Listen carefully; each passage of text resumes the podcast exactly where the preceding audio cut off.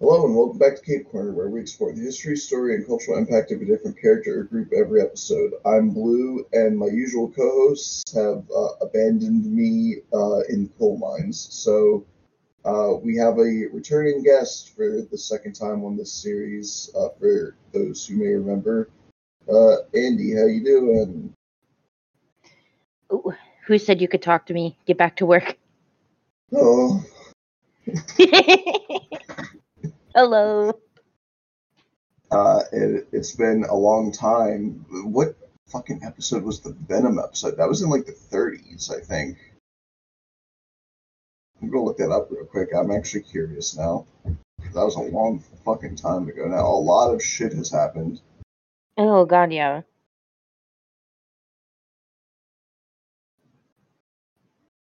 Hang on. Jeez, I'm still scrolling. Oh, 20s. It was episode 27. Oh, my God. Well, welcome to episode 102. Thanks. I love being here. Yeah, so, like I said, Jordan and Margot have both been dealing with some stuff. I think Margot has been slowly dealing with the process of moving to a new place, and Jordan has just been busy with life, and also his voice hurty.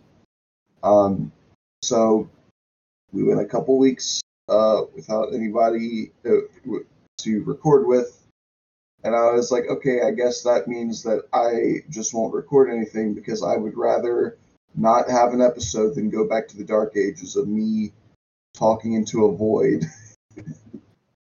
But Andy was so kind to join me, so long as we talk about something of interest. And you said something very funny to me recently, which, if I can pull up the receipts real quick, I want to make sure I get the quote right. Oh, no. Hang on. Rolling up a little bit more. Oh, yeah, here we go. No, that's... Oh, yeah, there it is. I'm humbly asking you to dip into your autism for me. Autistic to autistic communication. And then you said, what happens in Invincible? You and I engage in media radically differently. If I am being suggested something, I would like someone to tell me a basic synopsis of what the series is like, so that the specific moments I can still, you know, like, experience for myself. You don't do that. Yeah, I like to be spoiled before I get into things, because if something super... I know it takes away some of the impact, and I've gotten criticisms about this before, but if I go into something and it's, like, too much for my little brain, in the way of, like, if I'm watching a show and something suddenly emotionally devastating happens, like, it sets off something within me, and I can't finish the show. So I have to know what I'm signing up for before I can fully commit to the bit. I know this is true. Crown, I know you're one of the three people listening, so... You're especially going to be upset by the fact that Andy here has never finished Gurren Lagann. Yeah, I couldn't do it. Fucking, he died, and I got really sad. I couldn't fucking bring myself to. And then I found out that my wife dies, and it's like, what's the fucking point? Who, Nia? Yes, I loved her. Wait, how did you love her if you didn't even get to the episode where she appeared? Because I watched clips of specifically her. She is a cutie pie. She is. When I was a kid and really into it, like, I was really into her. Now that I'm an adult. Do you know who voices her in English? I do not. You've seen Teen Titans, right? Yes. The voice of Starfire. Thank God. If it was the voice of Raven, I was going to have to leave, because every single person that has ever complimented me has compared me to Raven, and it makes me want to gouge out my eyes. What's wrong with Raven? There's nothing wrong with her as a character. It's just, I don't really want to be associated with her like that. I mean, that's fair. I was going to get a little upset if you were like, Raven sucks, I hate her, because, like... Oh, no, she's cool as fuck. It's just, she's not... I did an entire Cape Quarter episode where I modified Edgar Allan Poe's poem. Oh, my God. The amount of work I put in for a goth icon was insane. I mean, I don't doubt it at all. You loved Raven, but that was also, like, a problem. Not really. That's a joke, but... I was going to say, what? No, it's just every single person that I've, like, that has ever shown any form of interest in me, whether it's just platonic or romantic, they're like, growing up, Raven was my favorite character, and you remind me of her, because I'm, like, a very small subsection of goth, and it's like, okay. All right. It feels like they're singing typo negative at me. Yeah. I guess I'm... This is... Okay, there's a disparity between how, like... I'm sorry to even, like, use these terms, but I don't even know how else to word it. But, like, I guess AMAB versus AFAB people are treated where, like, one is going to receive compliments or comparisons to popular characters to a point of it being very annoying and frustrating, and another is like, I wish I had some of that! Because I'm definitely in the I wish somebody would compare me to a famous and beloved character, more often, type of camp. You know who you remind me of? Who? Jimmy Neutron. Shut the fuck up. Neutron? I can't... I'll see myself out. Goodbye. Hey, thanks for joining us. Okay, let's actually start talking about Invincible. I have issues and problems. I have demons. Did you catch up to the latest episode? Not quite. I'm a couple of episodes behind. I did get through the first episode of season 2, but I know that some fucked shit happens and it's going to kill me. Hey, give me a second, because now I gotta pull up the episode list of Invincible to know what you have or have not seen. Can I be honest with you? So my little guy affliction did not go away with time. I continuously fall in love with side characters that have no, like, major importance to the plot. Like, they have their own little thing going on, but they're not, like, main character. I fell in love with Donald. The old guy? No, the guy with the glasses. Yeah, Cecil's little guy. Okay. I was like, damn, he's just like me for real, because he's just a loser. And then when he was at the kaiju area and the kaiju, like, moved and he, like, jumped in the karate stance, like, that's what sealed the deal. I'm like, oh, you're such a loser. I love you. You are part of the family now. Did you notice him in episode 1 of season 2? I did. That was very confusing and upsetting. Yeah, I was also very confused for a second, but that apparently is a plot point. I'm terrified, because it's already sad enough that, you know, his last words were, it was an honor, sir. That made me sob, because that is dead-ass who he was as a person. Just so ready and willing to serve Cecil. He, like, looked up to Cecil and everything, and it's like, ooh. Okay, I remember what happened in episode 1 now. So, let's Before we start talking more in depth about the different side characters and the ones that you cried over, let's all of them. Let's synopsize the series a little bit.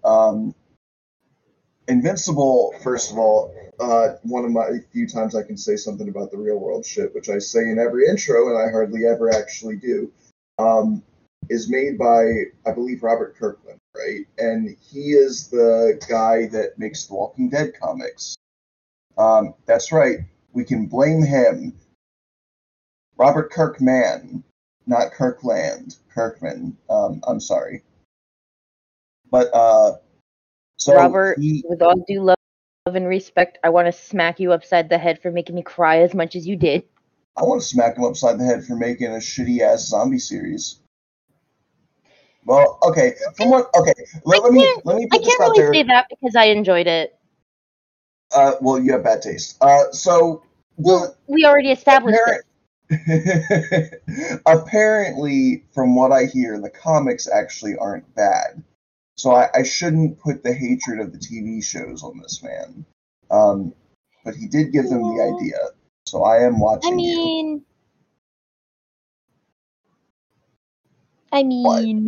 Why?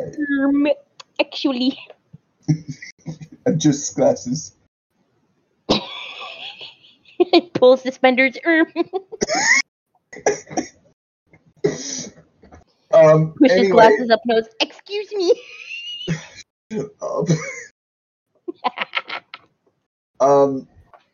Okay, so he asked the brave question, hey, you know how everybody's like talking about Goku versus Superman? What if Superman was like Goku? Which is to say, what if he came from a race of planet conquerors? And thus, the entire concept of Invincible was born. It's from the early to mid-2000s. It's a comic book made starting in the early to mid-2000s. You know what that means? Like everything else from that era, it's a deconstruction of the superhero genre because he asks the extremely brave and original question, what if Superman was a bad guy, actually? What if Superman was a bitch? And then he made Omni-Man. And then he gave him the fattest ass to the Viltrumite Empire. Yeah. Okay, real fucking talk, though, dude. I'm not kidding. I started watching Invincible and dead ass, because, like, my friend Antonio was, like, really pressuring me to fucking watch it, so I was like, you know what, fine, alright. I will do this for you, Antonio, I love you. Like, that kind of bullshit. Not literally. Oh. But, like, I made a joke to him about the Omni-Man Nicki Minaj photo. Yeah. And not even 2 hours later, I was on TikTok and I was scrolling. The third video in was that skateboard video of Omni-Man's fat ass. And I've been plagued by it ever since. The one where the guy bails in midair, but he lands in a squat pose, and then it, like, smash cuts to Omni-Man? Yes! I hate that, like, I knew which one you were talking about. But get this, Ron was showing me a video that somebody made not too long ago of, like, Mortal Kombat or some shit, because Omni-Man's in there now? Yes, he is. He's in Mortal Kombat 1. I need to play it. Somebody fucking modded his block to be Nicki Minaj, and he showed me that video, and I never wanted to eat cyanide tablets so bad.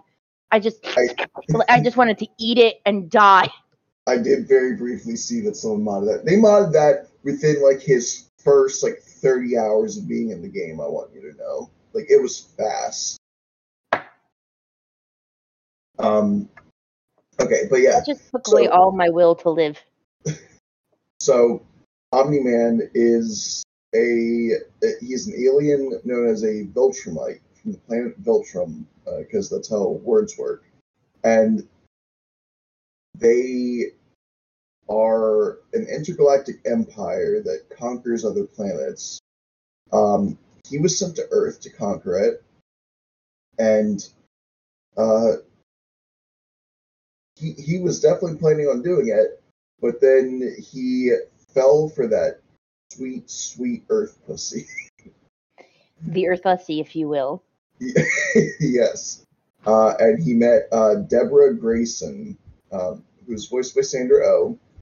I should say, the entire voice cast of this series is stacked as all hell. J.K. Simmons voices Omni-Man, which is very funny. After 20 years of being the guy who yells at superheroes, he is now a superhero that yells at other superheroes.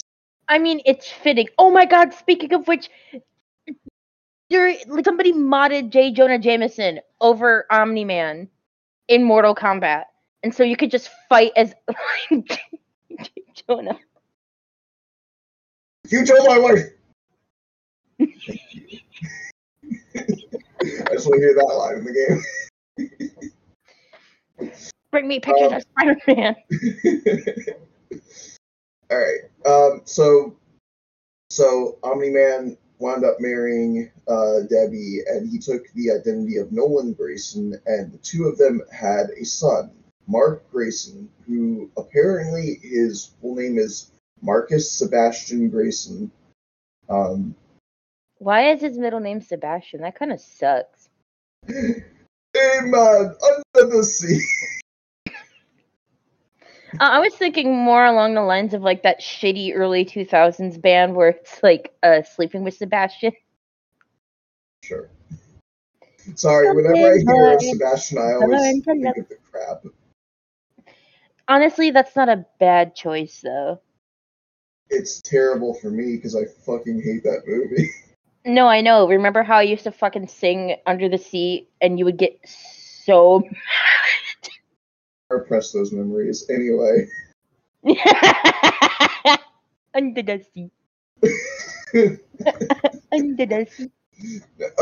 Okay, I'm sorry. We are really going off on a tangent here, but have you seen there's a Game Grumps clip that fucking kills me where it's them playing the Disney Princess game and Sebastian says something, yes, and Aaron's just like da, da, da, da, da, da. I'm sorry. Yes.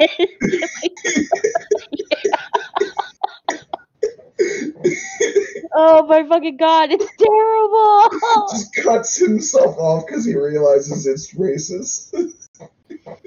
Oh, I didn't even... Okay, I'm not gonna lie.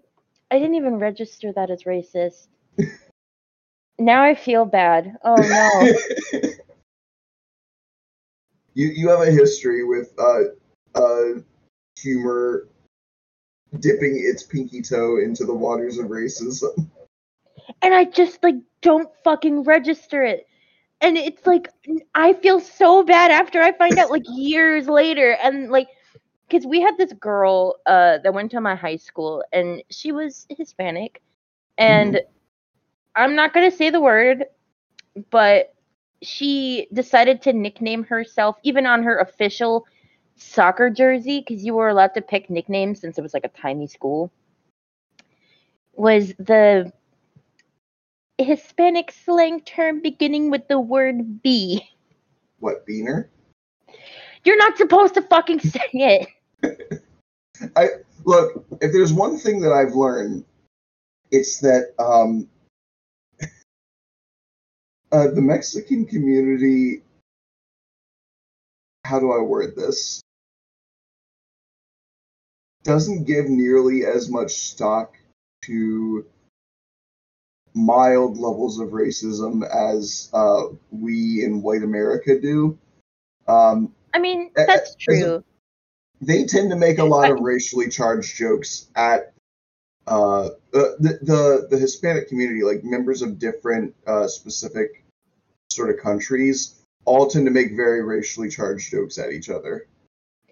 I mean...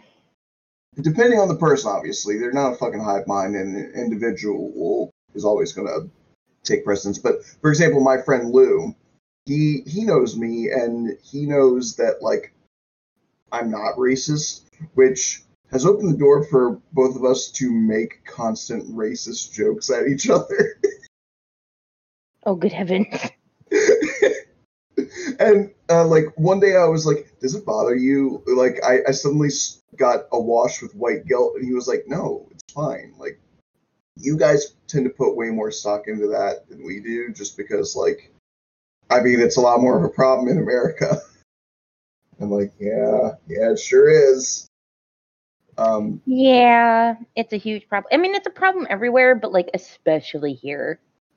Oh yeah, we've somehow cultivated a culture of racism, especially in recent years. So, you know, it's something that you and I are a lot more cognizant of and a lot more on guard of and a lot more worried about portraying ourselves as. But a lot of Mexican-born people are just like, nah, it's funny. Like, when I worked at McDonald's, a lot of the staff there was... Mm-hmm. From Mexico. A lot of them still only spoke Spanish, actually. When I tell you, I heard some shit. Oh, God, yeah. Okay, so speaking of races. Huh?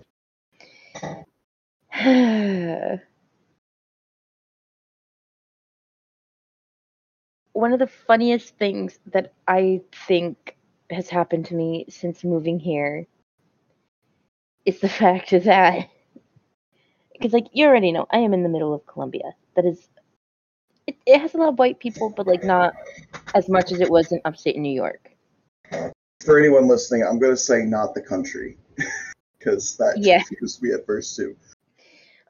So, I have a lot of friends within the black community, and that's not, like, a humble brag or, like, I'm not racist because I have black friends. It's literally just a fact of the matter. But... every single one of them has called me the N-word on multiple occasions. Like, that is... it's become, like, their nickname for me, and I can't even say it. And they know that I won't, and that's part of the fucking joke, and it makes me so upset. You have such a rich heritage. First you were white, then you were Asian, and now you're black. Yeah, and then come to find out, like, my dad is, my dad might be Puerto Rican. You're really running the gambit here, aren't you? I'm multicultural. Oh my God, Miles Morales, is that you? I'm gonna beat the shit out of you for that one. Shut up! Let's get back to it. So... Mark, which, by the way, again, because we could always use a little bit more multiculturalism in superhero media, is, I was gonna say half Asian, but, like, I guess we quantify Omni-Man as white. Like, he sure looks white. Yeah, he does definitely have the features of a Caucasian male. Oh, all right, fine. I'm just going to say Marcus. And by that, I mean he has, like, the dad stash and the dad hair. He literally looks like he's out of the Sears catalog, so I really think that he is categorized as a white guy, despite the fact coming to terms with it, he is, in fact, an alien. I mean, it's the same way that, like, again, Superman is a fucking milquetoast, Wonder Bread white dude, and... wasn't he raised in, like, Kentucky? Kansas. Oh my God. And, man... I'm gonna jump out the window. He's got that Kansas beef. Have you seen the new Superman show? I have not. They... somehow managed to make him both twink and twunk in that show. It's extremely anime-inspired. He has a magical girl transformation now. He twink, he twink, he twunk. Indeed. Apparently, literally, their mandate for that show was make him as hot as possible in every frame. I mean... It's one way to ensure views. Well, they do it for both him and Lois. It's like, make both of them hot. Oh, no, I'm not complaining. What I'm trying to say is that, like, we need to sexualize men more. Yes, I agree. I'm firmly in the camp of getting to gender equality is not about sexualizing women less. It's about sexualizing men more and being fair. You know what? Okay, I don't want to go into, like, a different, entirely different topic, but that's exactly what I'm about to do. That's what this podcast is. We're used to it. Oh, sweet. Okay. Maintain Shane. Thanks for proving you never listen, you fucking fake friend.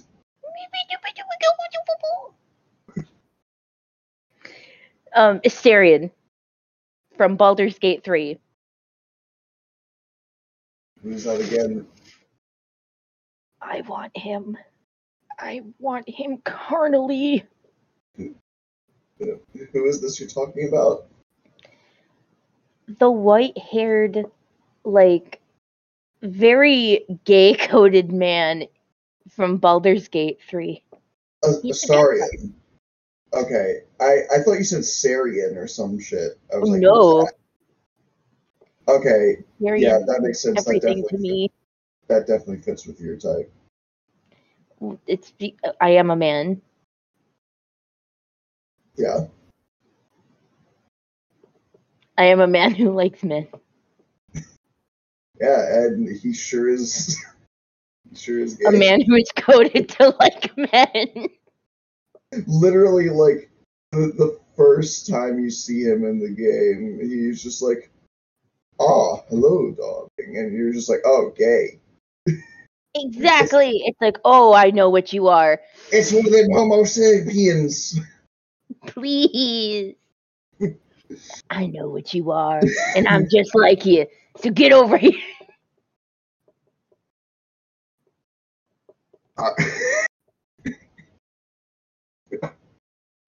Our daddy taught us. I'm going to beat you to death.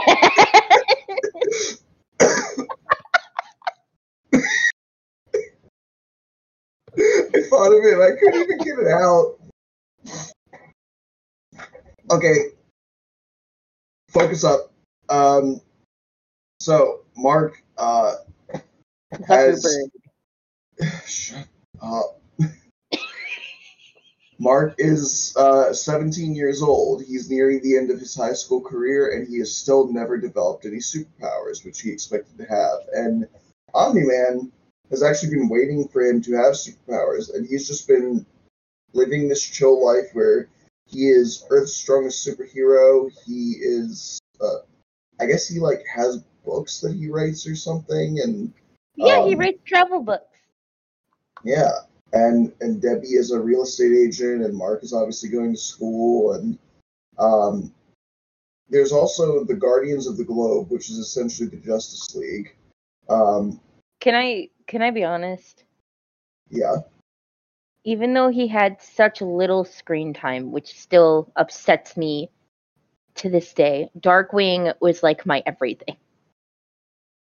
He's Batman, so yes, he's cool. I know, but like, I don't know. It's just, once again, I fell for the little guy side character where it's like, oh, I like him. And then that happens, and it's like, ooh, I could kill myself.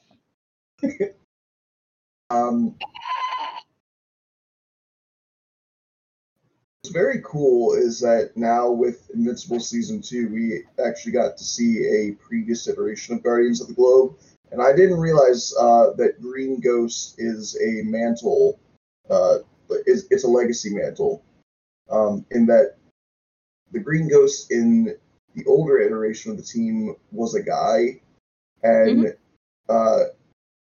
clearly a different person became the Green Ghost, because it's a lady in episode 1 of Invincible, and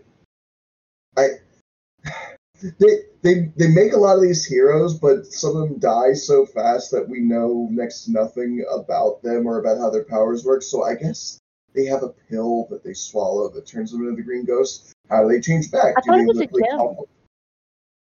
It's something. It's some green lump of something that she literally puts in her mouth, and Then the next frame we see she's flying out of the building as Green Ghost. So I think it makes her intangible because she could go through like walls and stuff. But yes, I gathered that much. She's basically Kitty Pryde because Shadowcat from the X-Men. Also figured out how to use her ability to become intangible to also fly. So it's the same moveset. But yeah, so I guess they can just pass on that lump of whatever, the gem or the pill or whatever, to another person. It's sort of like a combination of Star Sapphire and Hourman in that way.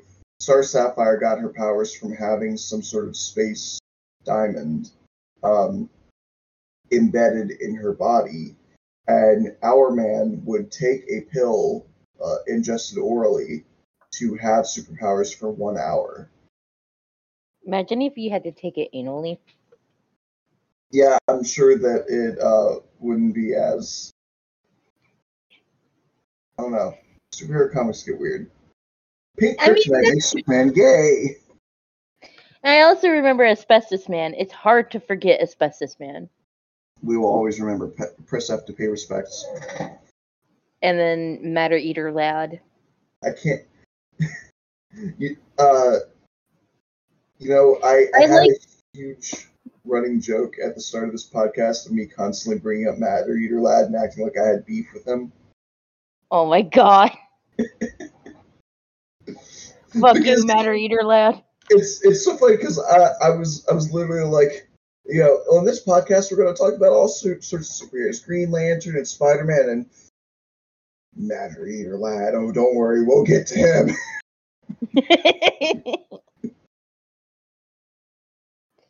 But yeah, so the Guardians of the Globe, we got the Immortal, which, again, is like... Where's Omni-Man? if Vandal Savage was a good guy, which I can't even hate. That's honestly an awesome concept. He was Abraham Lincoln. That... fucked me up so much because at first I was like, there's no fucking way they made this superhero John Wilkes Booth. And then I looked closer and it's like, wait, oh my god, no, he's Abraham Lincoln. Yeah. That's so fucking why the funny. Fuck was he a president? I mean, why not? You're alive for thousands of years. Might as well be a president, free the slaves. I mean, that's a shit way to die, though. You're just watching a movie. Well, not even a movie. It was a play. And it's like, oh, okay, I guess I need to be someone else now. That sucks.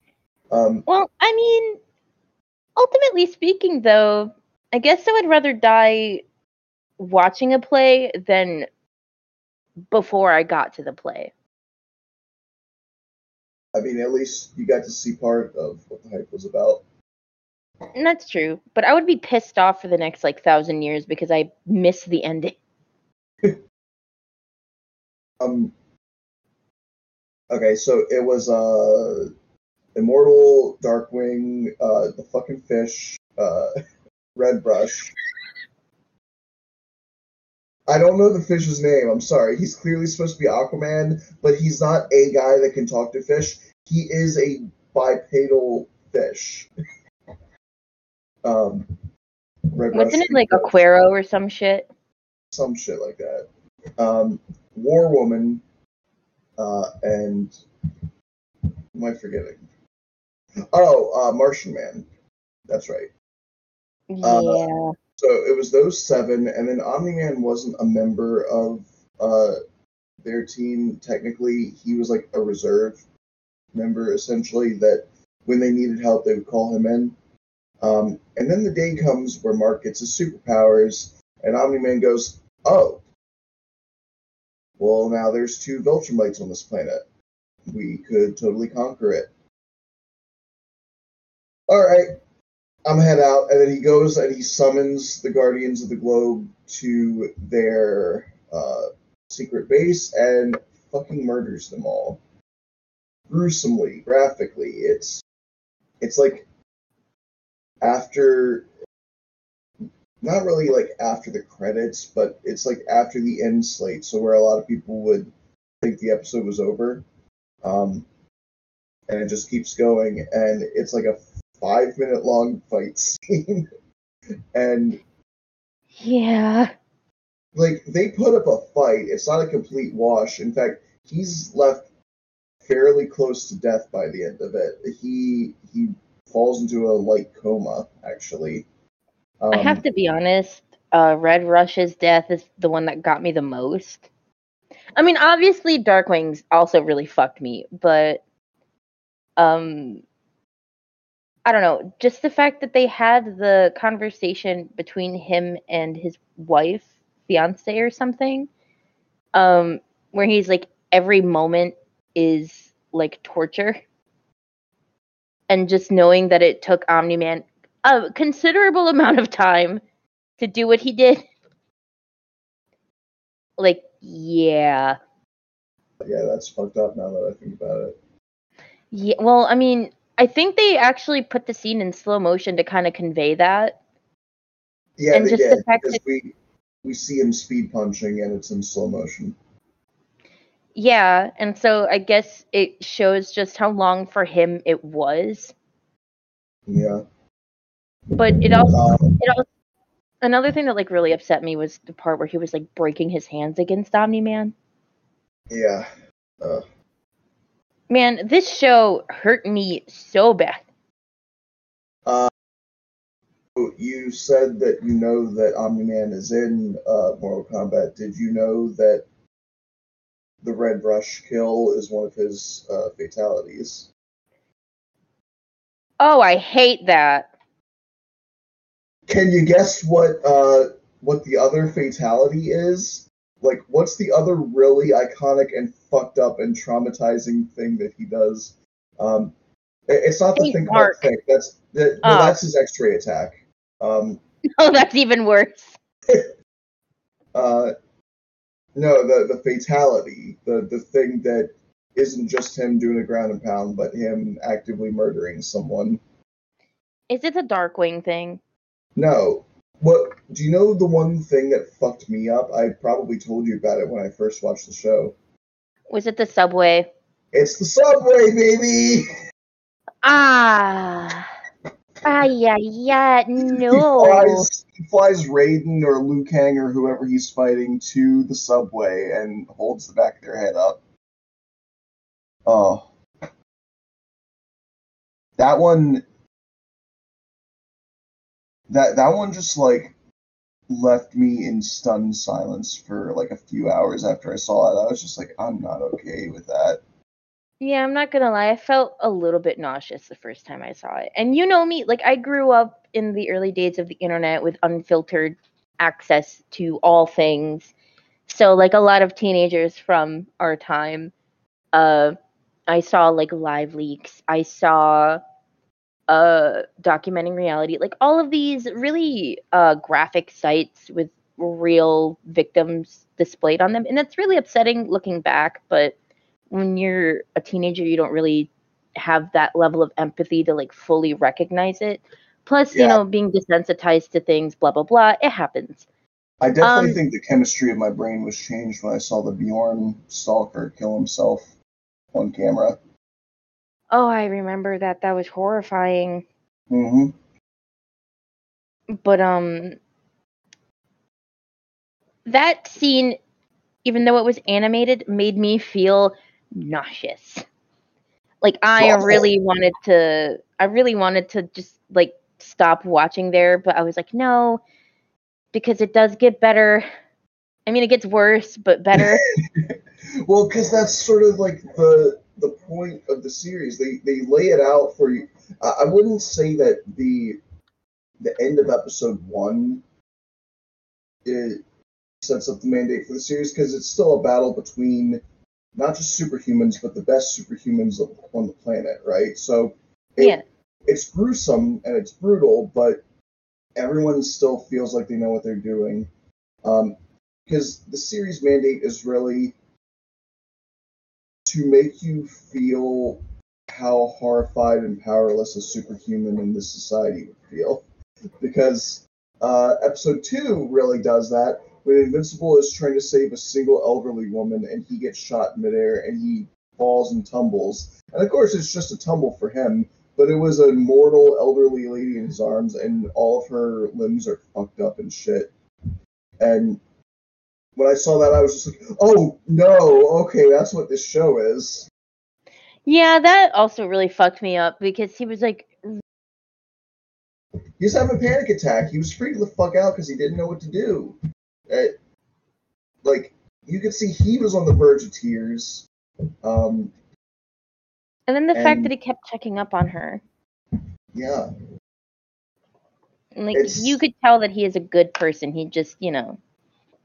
I would say, see, I wouldn't even call this series edgy. Like, I would call a lot of these deconstruction type series edgy, right? I think that's a perfect descriptor for a lot of them. I don't think that this is edgy. I think the word I would use is visceral. Well, I mean, the animated TV show is definitely better at, like, portraying that. It's the, Oh, the comics are edgy. Yes. Yeah, I hate the comics. The way that the guy fails to write women in, like, a believable and empathetic way is insane to me. Like, I really think he has an issue with women because, I mean, then again, look at how the women in The Walking Dead were written. Mm-hmm. Yeah. Yeah, there's like a running trend here. Because again, it was the early 2000s of comic books was full of way too much misogyny, like a very uncomfortable level of misogyny. Kick-Ass was another one from that era where, oh, good heavens. If you just watch the movie, you're like, funny man with jetpack go brr. But if you start reading the comics, you're like, what the fuck is this guy's problem? Yeah.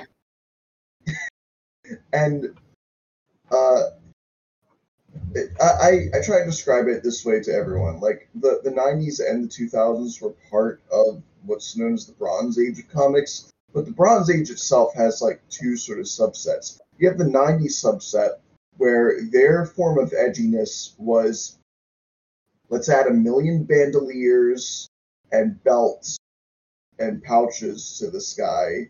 We're going to give Spider-Man a cyborg arm and a cool Rambo-style bandana. We're going to have Deathstroke and Deadpool. Like, that's the 90s flavor of edginess. And then the 2000s flavor of edginess was... You know, Magneto's children, Wanda and Pietro Maximov, you know, two of the most iconic superheroes / villains in comics, brother and sister.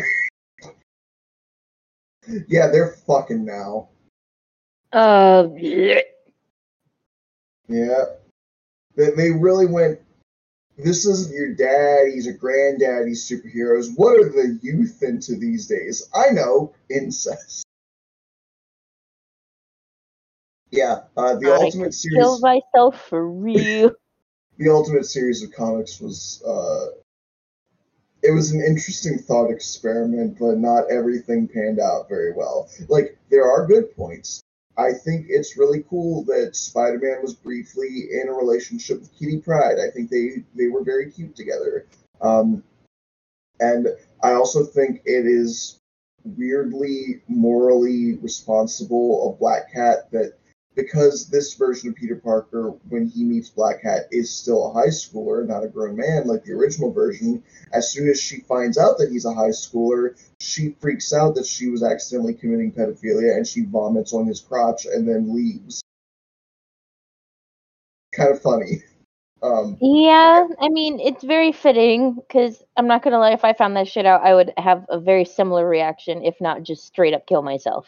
Yeah, but then you have shit like Captain America, one of the most unassailably good-natured people in all of media, is just like a racist boomer in the Ultimate Comics. Like, just a really bad person. And I'm like, what? Why? Why did we have to do that?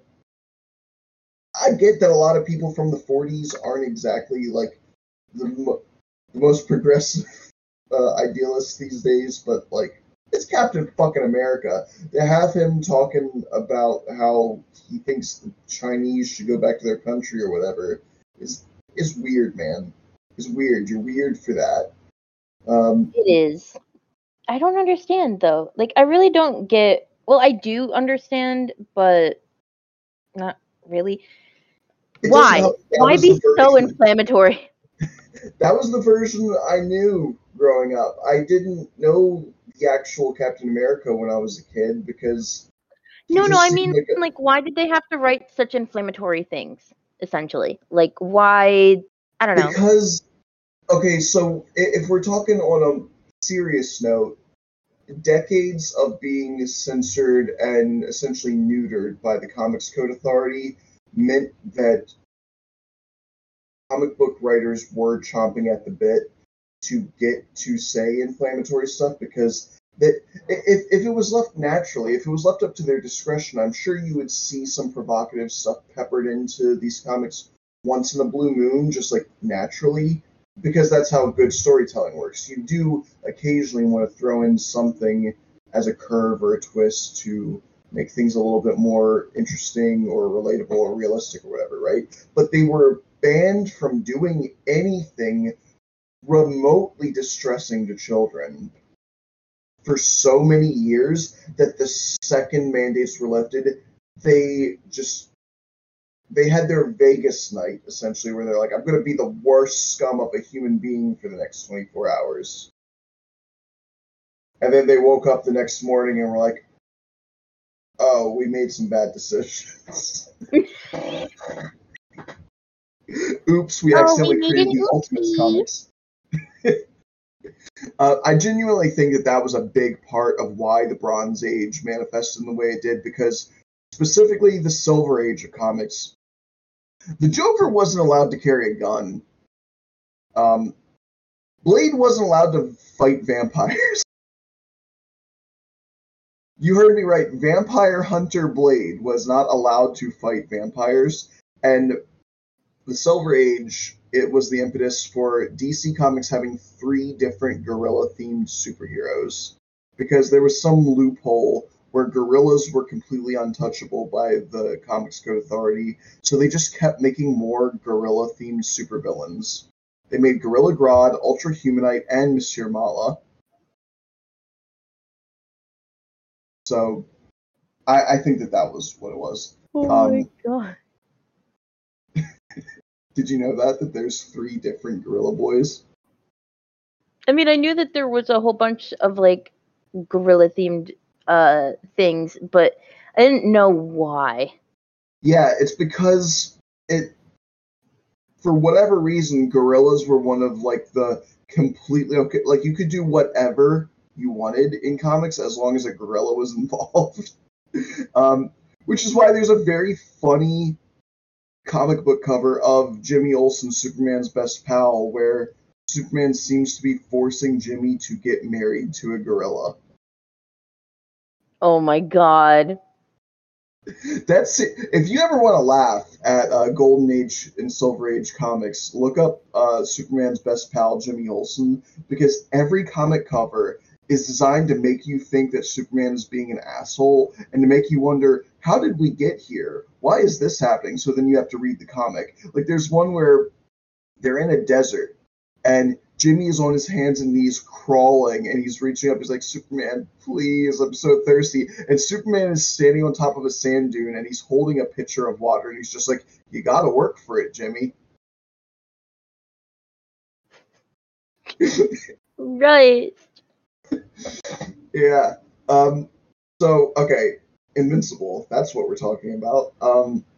Yes. So, sorry. Mark gets his powers, and he decides to start going by the name Invincible. I was making a joke based around the title. Yeah. So, I do think it's really cool what they do with the title card, by the way. Like, first of all, yes, it's extremely memeable that every time someone goes to say Invincible, it just cuts them off and shows the title card. But what I like is that the title card gets bloodier every episode. Until the end of season one, the title card has gone from blue and yellow, Invincible's color scheme, to red and black, because it's just completely covered in blood. What's interesting, I don't know if... Okay, so I think the title card just cracked in episode one of season two, right? Like, it didn't show anything beyond that? Yeah, I didn't really... I can't really remember the opening of it. I'm not going to lie, my brain is very small. Well, they also trolled the shit out of us because they knew that we made a meme about everyone... like, getting cut off and the Invincible title card coming up. So in episode one of season two, people kept being like, I guess you really are. And then there's a pause, and then they go, Invincible. and they just keep going, because they knew that every time... I do remember that. They do it, like, 5 times in the episode. It's so fucking infuriating. Because it got me every time. But... the title card for season two, it seems to be that the red and black title card is cracking and breaking and falling away, and it looks like there's a blue and black one beneath, which is interesting because I do know that Invincible has a second costume, which is a blue and black costume. Ooh. So maybe they're setting up that he'll wear that in season 3. That's neat. I think shit like that is neat. Graphic design is my passion. Oh my god. I mean, to be completely please. It's not my passion.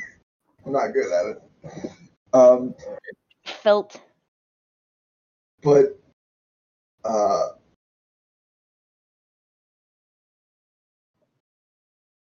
yeah. Okay, so Omni-Man's in the coma.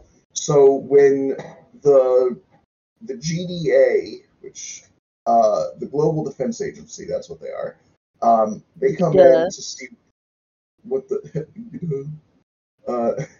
they come in to see what's up, and they're like, clearly, all 8 of them were attacked by some 9th entity, and Omni-Man is the only survivor. That and Immortal's decapitated head. You know, they have to revive him, but it's kind of in the name. He'll be all right. So they just assume Omni-Man wasn't the one who did it, which gives him more time to make some devious machinations once he wakes up from his coma. Mark decides to start being invincible. He winds up meeting up with the Teen Team, which is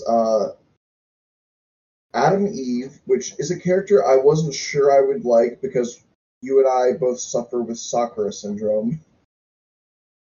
Oh, great. Mean girl, pink. Probably gonna hate her. I really like Atom Eve. I think she's really interesting and cool. She is. I definitely appreciate her.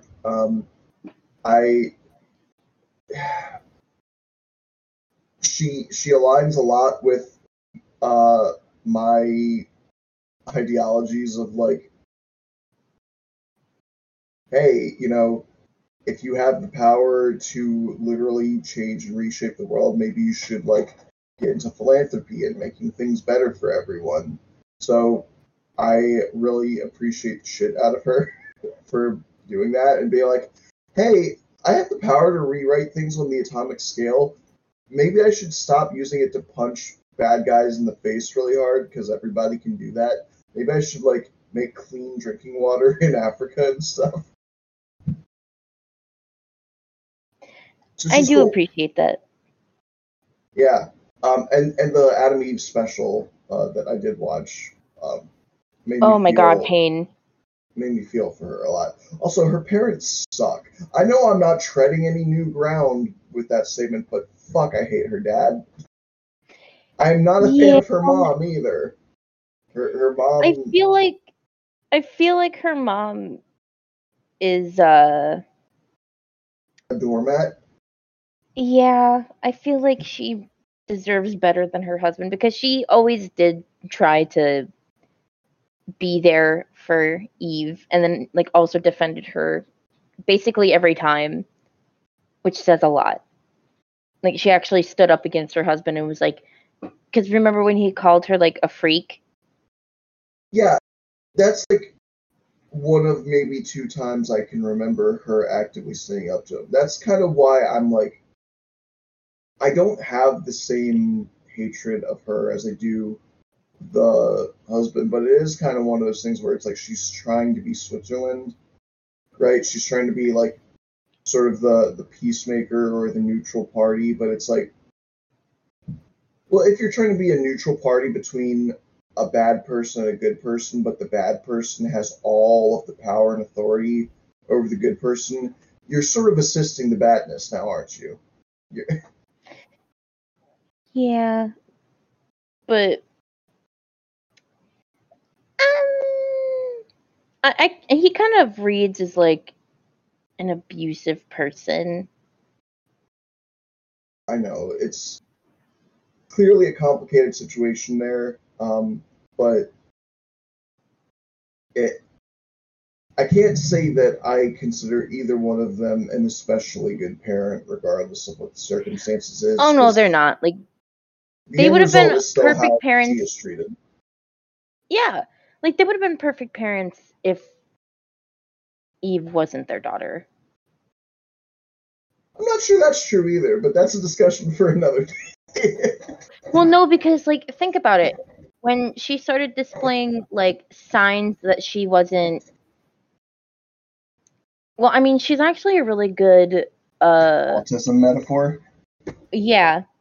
That's why I was saying, even if they had their original daughter who wasn't superpowered, if she didn't fit in with the mold, which is to say any kind of normal human being, she would have her individuality repressed, which I don't think is a good parenting tactic. Well, I don't... That's a good point. But then again, I'm thinking along the lines of, like, he wouldn't be as buck wild because she wouldn't have been a superhero. Yeah, that and, like, a lot of her behaviors wouldn't have been like that, if that makes any sense.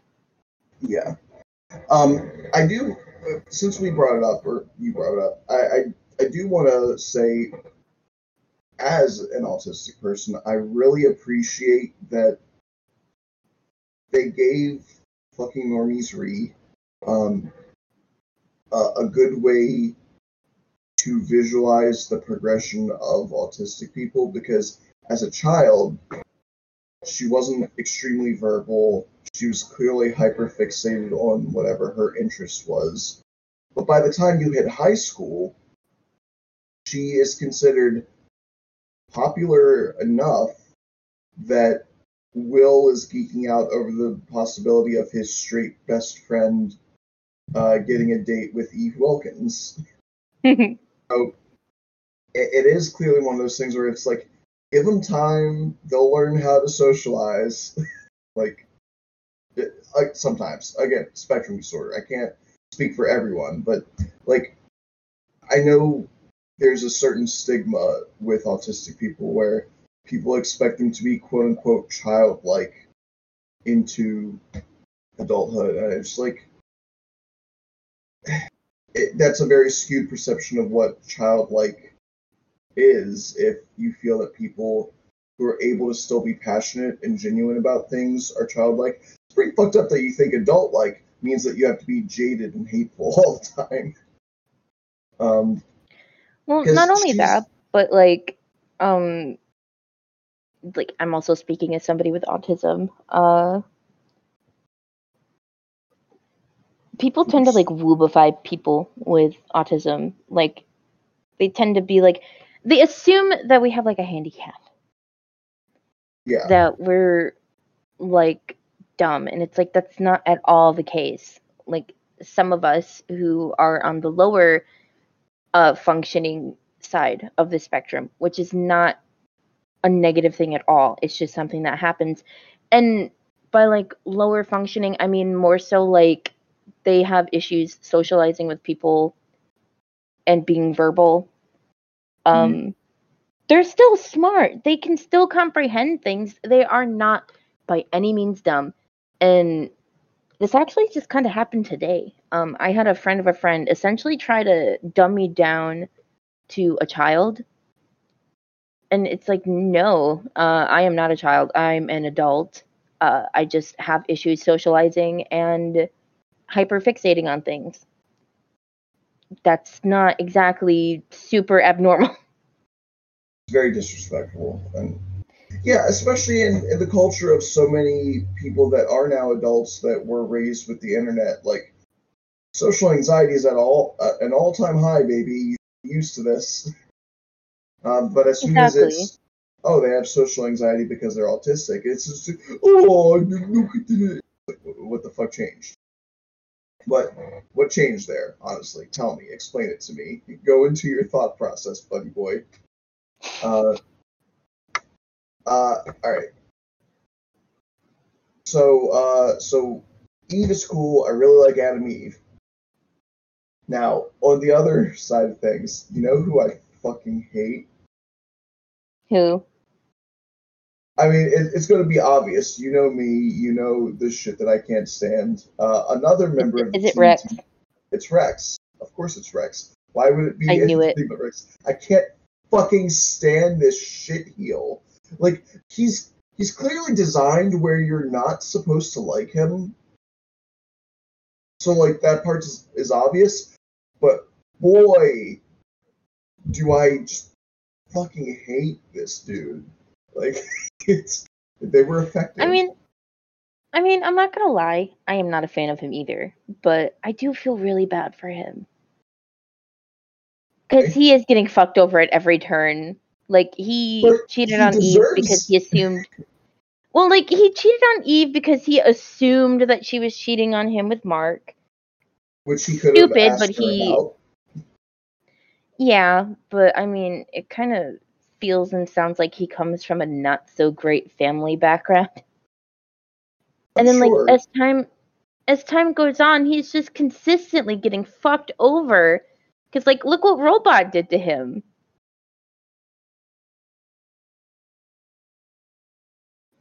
Personally, I'm of the opinion that if you are constantly prancing around and running ahead of people, and then when you step on a landmine, that you're not really in good taste to be like, this is your fault for not holding me back. Like, a lot of times, yeah, he does get fucked over, and he gets fucked over not as an active thing, and then his reaction is to be a dickhead. He gets fucked over as a reaction to him first actively being a dickhead. Like, Monster Girl beating the dog shit out of him was in direct response to him being a shit heel. Like, pretty much again, the whole him breaking up with Eve, him cheating on her, is a response to his own insecurity and then him not communicating his insecurity with her. She is not in the wrong for having a friend who is a guy that she sometimes travels with. Like, you could say maybe she could have been more attentive of the fact that he was having an inferiority complex, and she could have said something to him. But really, if he's got a problem, the onus should be on him to say, hey, this is my issue. Are you cheating on me? And he didn't do that. Now, again, granted, they're teenagers, so it's not realistic for them to be that emotionally mature. It is realistic for them to be dickheads that are making life harder for themselves, and that is the case that he is in. But, like, if the normal teenager being a dickhead, making life harder for themselves and the people around them is, like, at a 7, he's at a 10. Yeah. It's just, like, really hard for me to like him. I don't blame you. I'm not going to lie. Even though I feel bad for him, I also don't like him. I'm just saying, like, he's really written as a character that I really feel like, because I haven't fully read the comics. I've only, like, read little bits and pieces of them because just the source material for the show is too much for me. Yeah. Like, Oh, I feel so bad for him. I don't like him at all. I think he is a terrible person, but he definitely doesn't deserve everything that he gets. I feel like people should kind of have a little bit of empathy, which is ironic because he doesn't really have a whole lot of it. Maybe it's a weakness on my character, but I tend to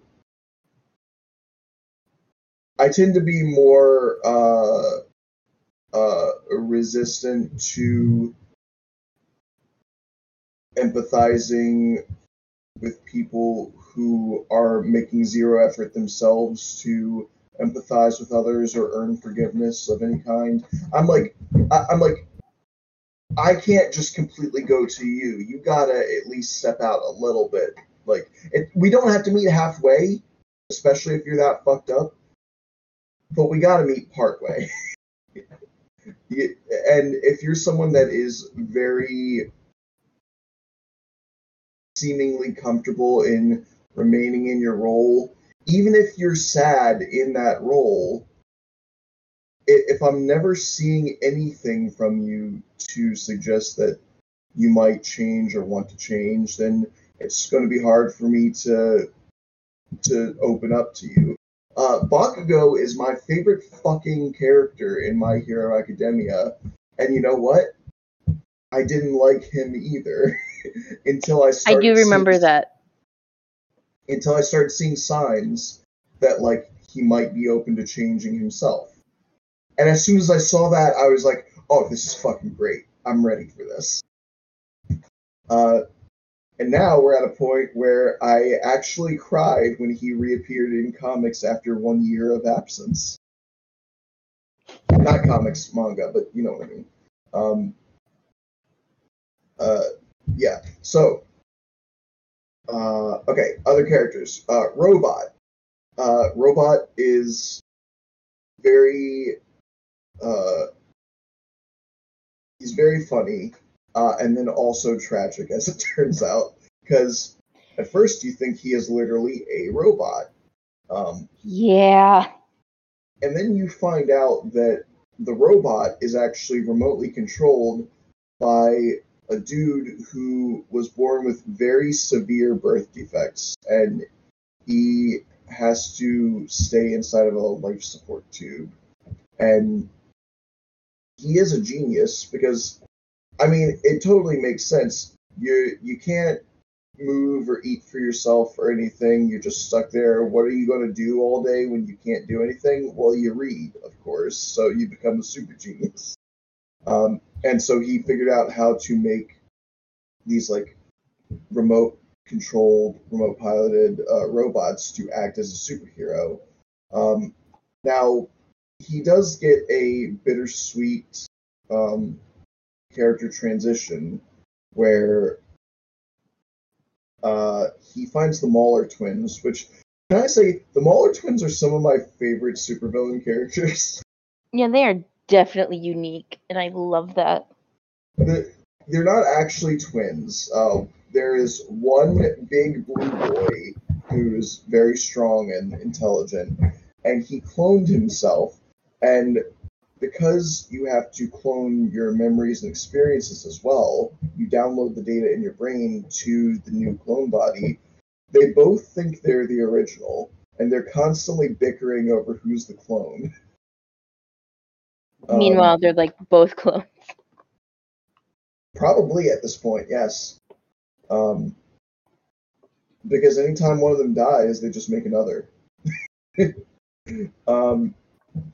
So it is actually impossible to tell at this point if the original is still alive or not. But I really don't think he is.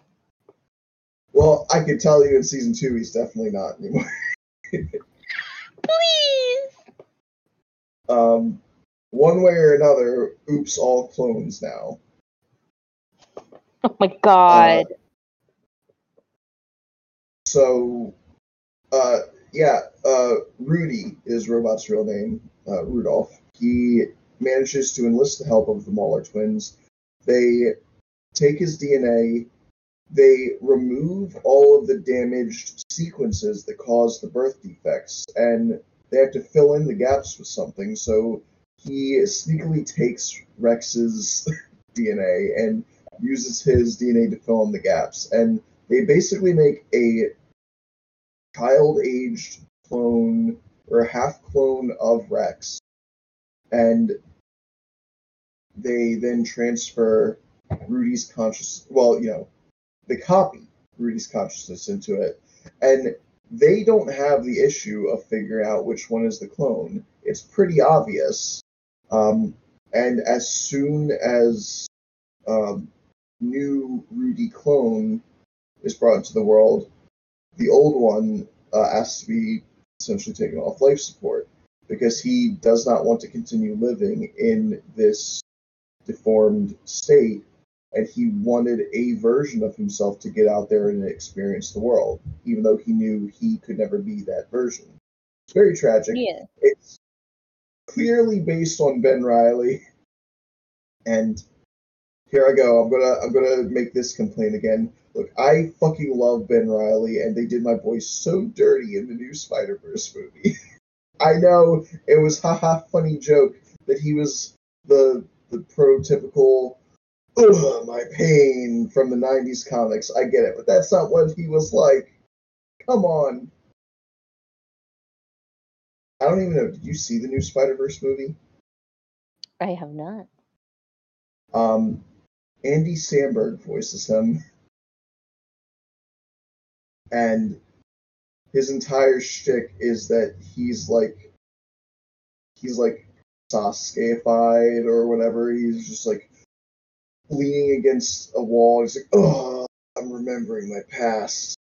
Ooh, that was a particularly painful memory. Me. And I saw it in theaters, and I saw it with Gene, and Gene was like, oh, this is so fucking funny. And I'm just like, my boy. What have they done to my boy? Look at how they've massacred my boy. Duplicate. She's someone that I want to like. I do like her because I have respect for her because she didn't. She dead ass apologized to Eve and was like, "Hey man, I didn't know," and then straight up like pieced out after she found out. She straight up admits that Rex lied to her and told her that Eve was okay with this, like some kinky shit. So she didn't know. Oh no, Rex told her that like Eve broke up with him. Oh, is that what it was? And was dating Mark. Yeah. To be fair, it's been like over a year since I watched all of the episodes of season 1 without them being a reaction video. Oh no, you're fine. I'm just filling in the gaps. It's not my autism only goes so far. But yeah, I have supplementary autism. Thanks, appreciate it, homie.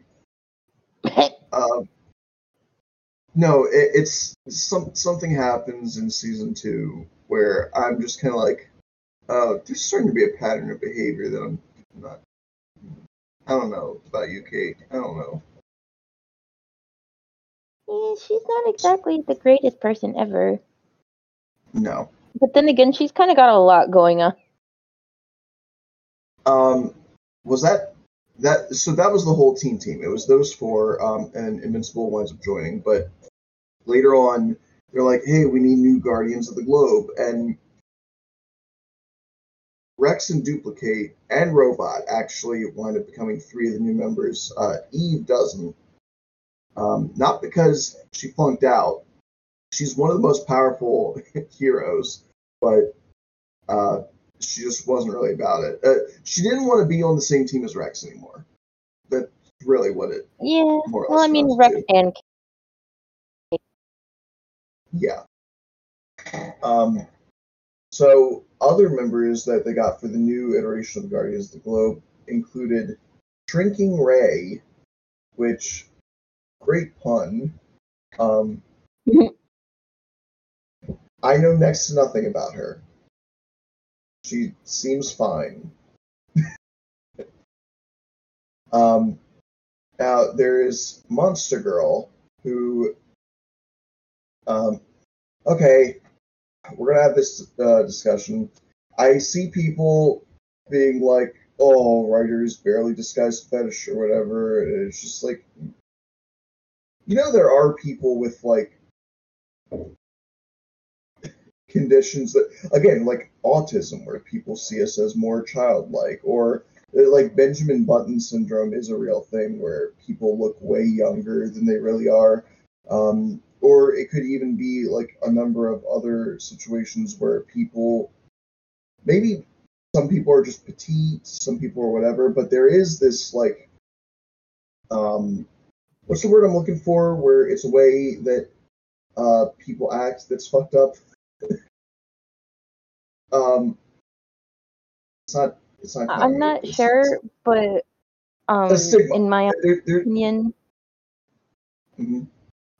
in my honest opinion, I don't think she was written in like a fetishistic sort of way, because I haven't perceived her once as being portrayed as like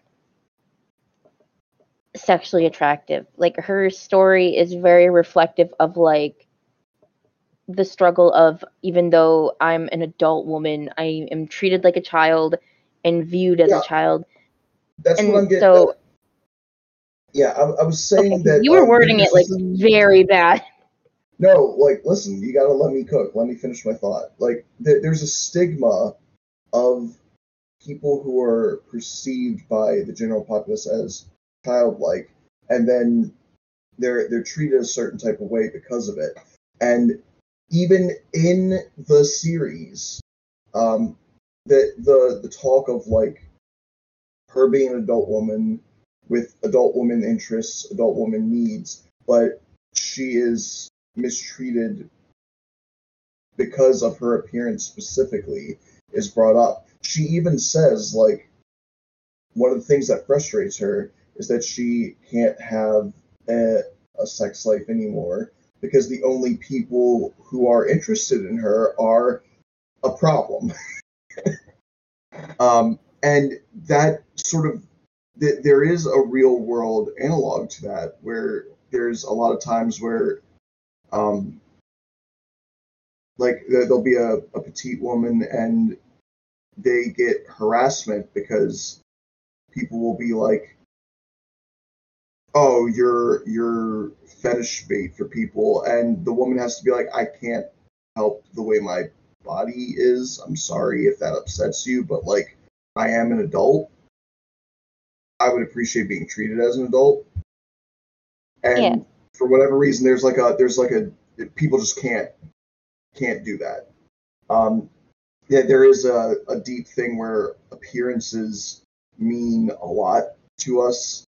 And for whatever reason, some people take appearance over actual individuality. And she has a very tragic story that's very rooted in that. And in fact, the entire reason why Robot Rudy specifically chose to make a child-aged version of Rex as a body to inhabit is, well, for one, she, like, glanced over at Rex once to signify that she maybe thought that he was attractive in a physical sense. But then the other is that he was like, I thought you would be lonely if you were the only child-aged person on the team. So I specifically went out of my way to make it so that I would be a similar, quote-unquote, age to you. We still didn't actually say what her power is. So she turns into an ogre voiced by Kevin Michael Richardson, which is very funny. Like, you know, now that I'm actually like thinking about her as a character, she might be a very well-written example of like DID. Yeah. Well, maybe not well-written. There's a lot of like not so savory stereotypes, but. Well, it feels like she can be a lot of things. She can also be, like, a trans allegory, because when she's, like, she's obviously comfortable being a girl, but when she's heroing, there's no titties, it is all pecs. She's got the deep, booming Kevin Michael Richardson voice. There's probably, like, some body dysphoria going on with the fact that she turns into for all intents and purposes, a male monster. I feel like there's a lot of very interesting stuff with her character that you can delve into psychologically, that I will leave to people that are smarter than me to do that, because it feels like that there might be not good, more so like I'm in agreement with you because I am too stupid for this conversation. I am an aspiring I have an aspiring interest and hobbyist level of like psychology. I'm not a professional, so I will leave that to people better than me. But I do think it's interesting. I think it's really cool. I think she's a really cool character.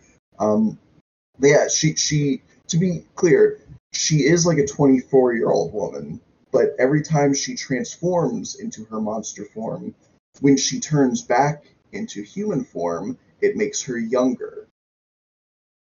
So if she's not careful with how often she utilizes her transformation, she could wind up de-aging herself to death.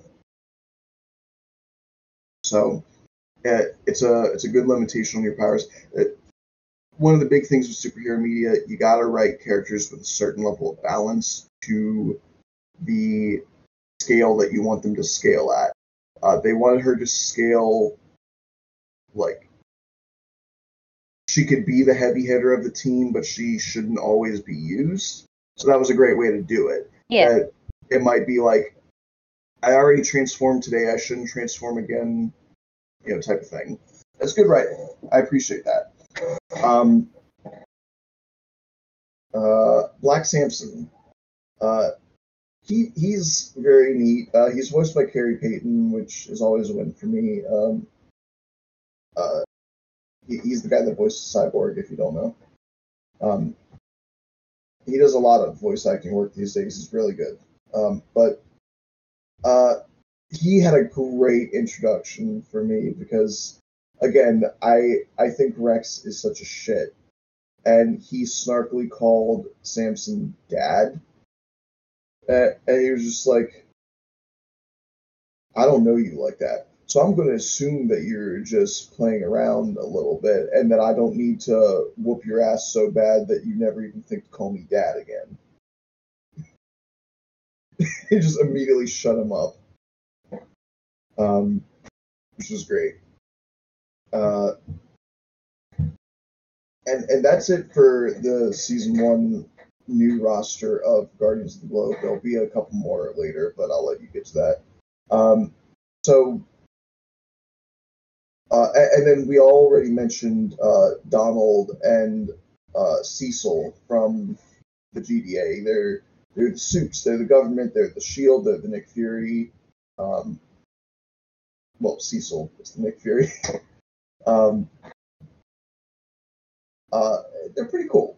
I like them. They seem highly competent for a government task force agency set in a superhero world.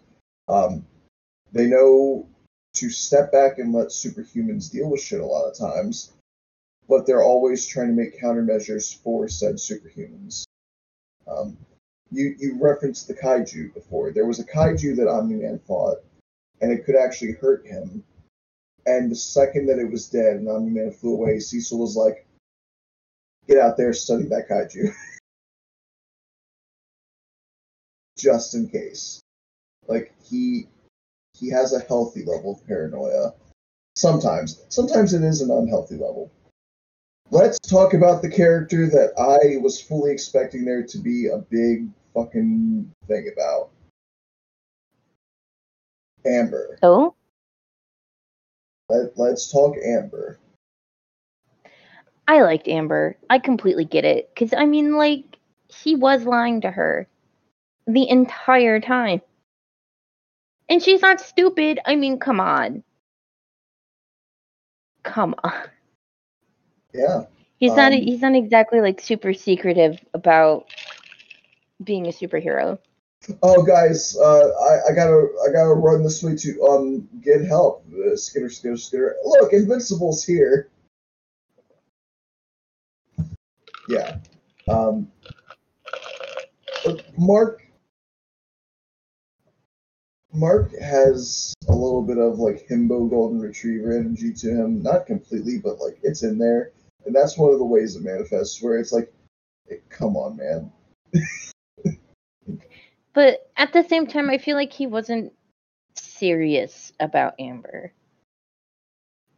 Like, he thought he was, but he wasn't, really. Yeah, I mean, from the start of their relationship, he was first interested in Eve, and it's just that Amber asked him out. And so he was like, yeah, sure, okay. And he agreed to it after he saw that Eve was in a relationship with someone. So, which is really not cool. Yeah. So,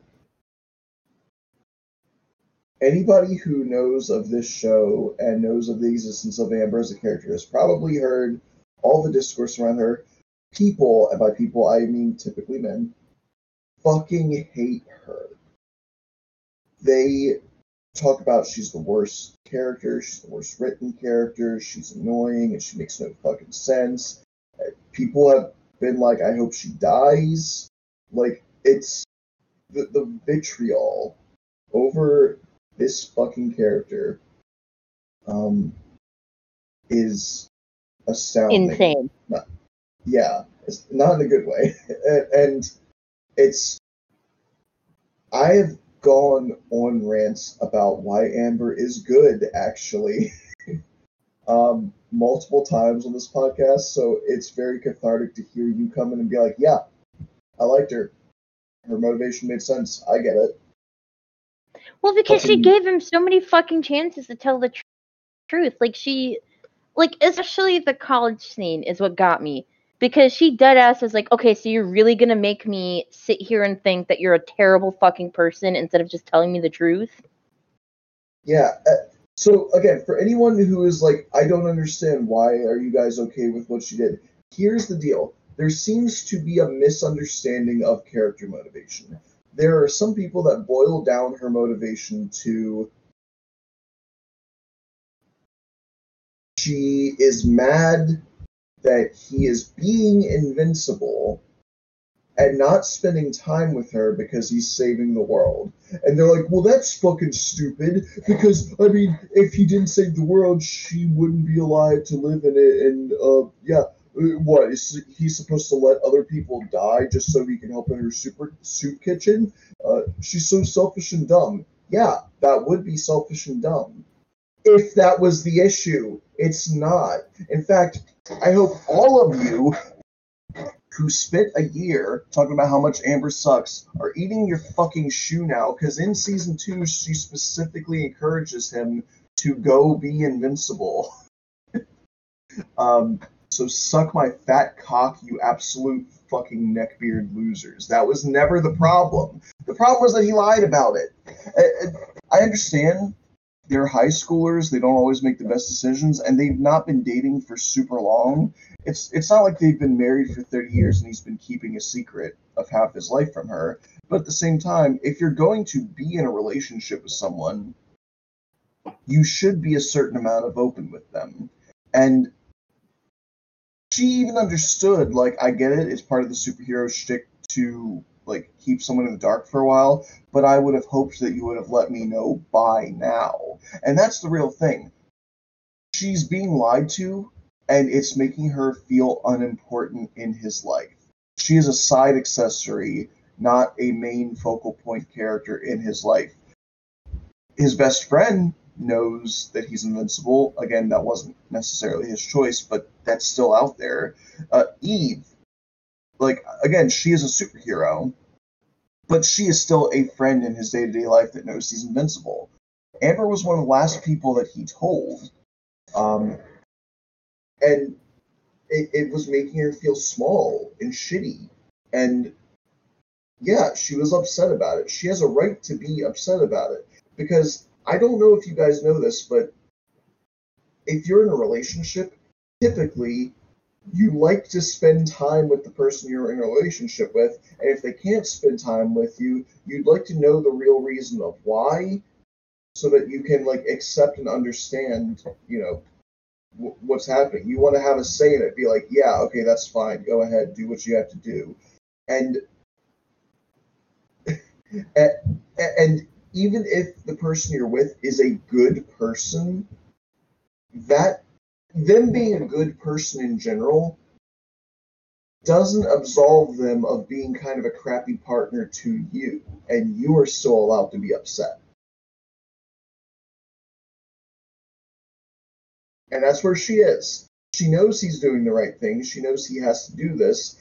But the way he's going about treating her while he's doing it makes her feel bad. And she should not be forced to stay in a relationship with someone that is actively making her feel bad. That's the issue. I don't understand why that was so hard for people to understand. Whoever talks shit about Amber, I'm coming to your house. I'm gonna hurt you. Agreed. And again, like, what I appreciate is that they seem, the creative team behind the show seem to be like, oh, you thought that was Amber's problem, all right? Uh-huh. Okay. Bet. We're going to specifically write her. Since you're so stupid, let me spell it out for you. We're going to specifically write her in season 2 to show you that you're a fucking idiot and you didn't know anything about her goddamn character.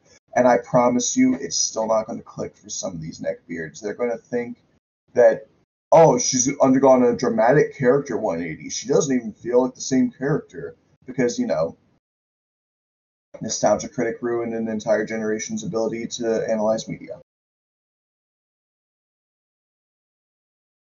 Like me.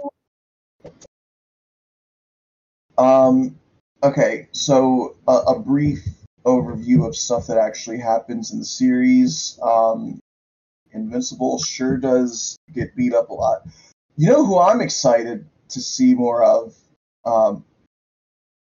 Probably the character that brutalized Invincible the hardest outside of Omni-Man. You know who I speak of?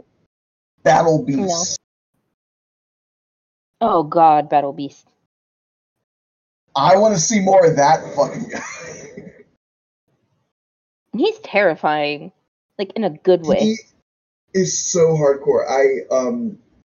As someone who has made a Beefy Boy Lion Man OC, my character Blackmane, seeing justice for Beefy Boy Lion guys everywhere made me really happy. This Dare mascot looking motherfucker really took the main character and went, "You ain't shit." And he's cool. So, actually, I will beat your ass. I am a lion man. Invincible. Oh, okay, let's stress test that.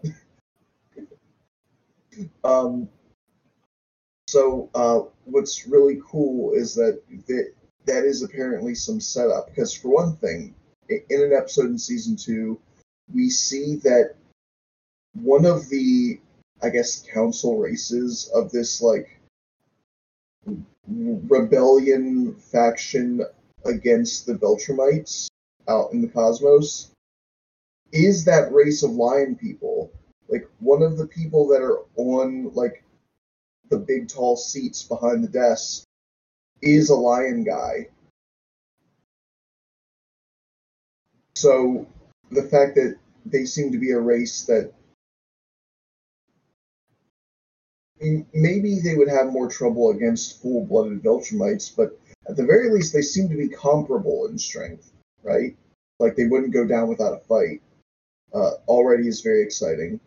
And then I saw on, like, a wiki page, like, 6 months ago or something, there is a comic book panel where Battle Beast seems to return and be on the same team as Invincible. And that's awesome. I'm excited for that, but also terrified because that probably means that he has to show himself as worthy. Oh yeah. Dude, Invincible trained by Battle Beast would go crazy. I don't know if that's actually what happens. I'm keeping myself largely ignorant of what actually happens in the comics because I want to, you know, again, the way I experience media, I want to try and go in as few spoilers as possible. But if something like that happens, I don't think you need to worry, only because there's so many differences between the animated show and the comics that, like, it's kind of like its own universe. That's true. One of the funny things, since we just went on that big thing about Amber, is that apparently she was barely a character in the comics. And that's the version that the sweaty dude bros seem to prefer. They really got upset that she is A, black, let's be real, and B, actually a character with her own active motivations. So, if you're the type of person that hates minorities and also hates women who can assert themselves from time to time and don't just stay in the kitchen making a sandwich, first of all, how the fuck did you get to episode 102 of my podcast? But also, Invincible is not the show for you. And yes, die as well.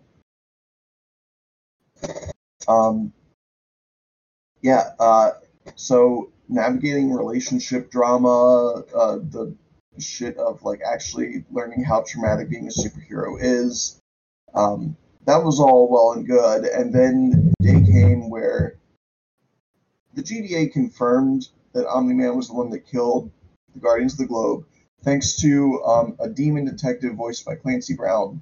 That's right, Mr. Krabs himself. Justice for my man. I think it's funny how Clancy Brown does, like, a million different voice roles, and we're always like, yeah, you know, Mr. Krabs, the one voice role he's done. It doesn't matter that this man was Gorilla Grodd and the detective from Detroit Become Human. No, he's Mr. Krabs first and foremost. I mean, that's probably where a lot of people were introduced to his work. Yeah, I mean, I probably heard him in other stuff before, but I was too young to, like, have a repertoire of voice actor knowledge.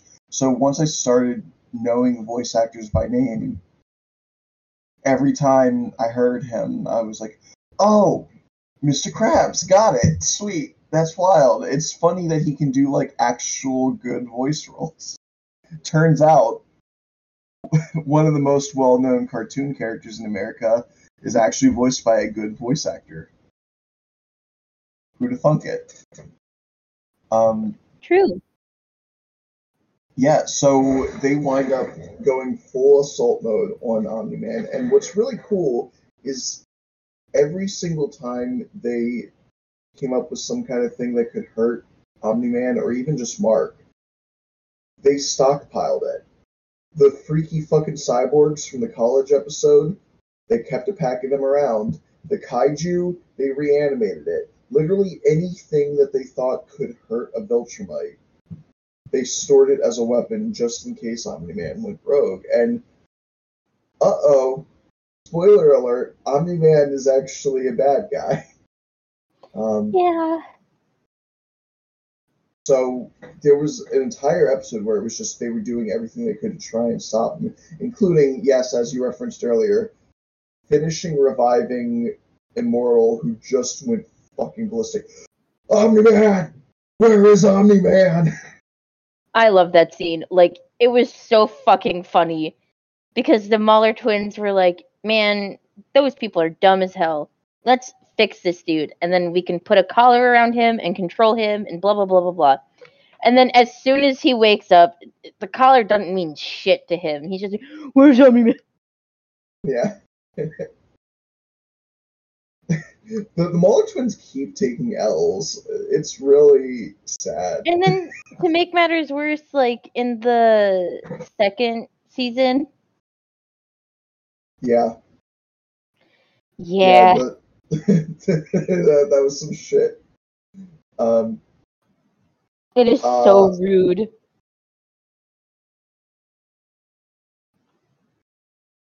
Oh, I wanted to bring this up. I'm sorry, I'm cutting away from the actual serious story of the show, but we started talking about villains, and I remembered my guy, my favorite fucking villain, Doc Seismic, baby. Oh my god. If I actually edited the audio in these episodes, I would put an air horn sound effect there. Dude, I fucking love this guy. He's so good. Oh my god, I love Doc Seismic. I'm sorry. People might be like, why are you going so hard in for this joke character? He's fucking hilarious. Like, and I just also appreciate villains where I'm just kind of like, huh, you do be kind of spitting, though. I do definitely see your point. Because he wanted to destroy Mount Rushmore. Because it was land stolen from Native Americans and had the faces of 4 colonizers and slave owners inscribed on it. And I'm just like, yeah, I mean, is he wrong, though? He's not, but at the same time, he also has some serious concussions going on. Yeah, and he was threatening the lives of innocent tourists in the area. So, like, yes, granted, he had to be stopped. But what a fucking Giga Chad. What an absolute legend.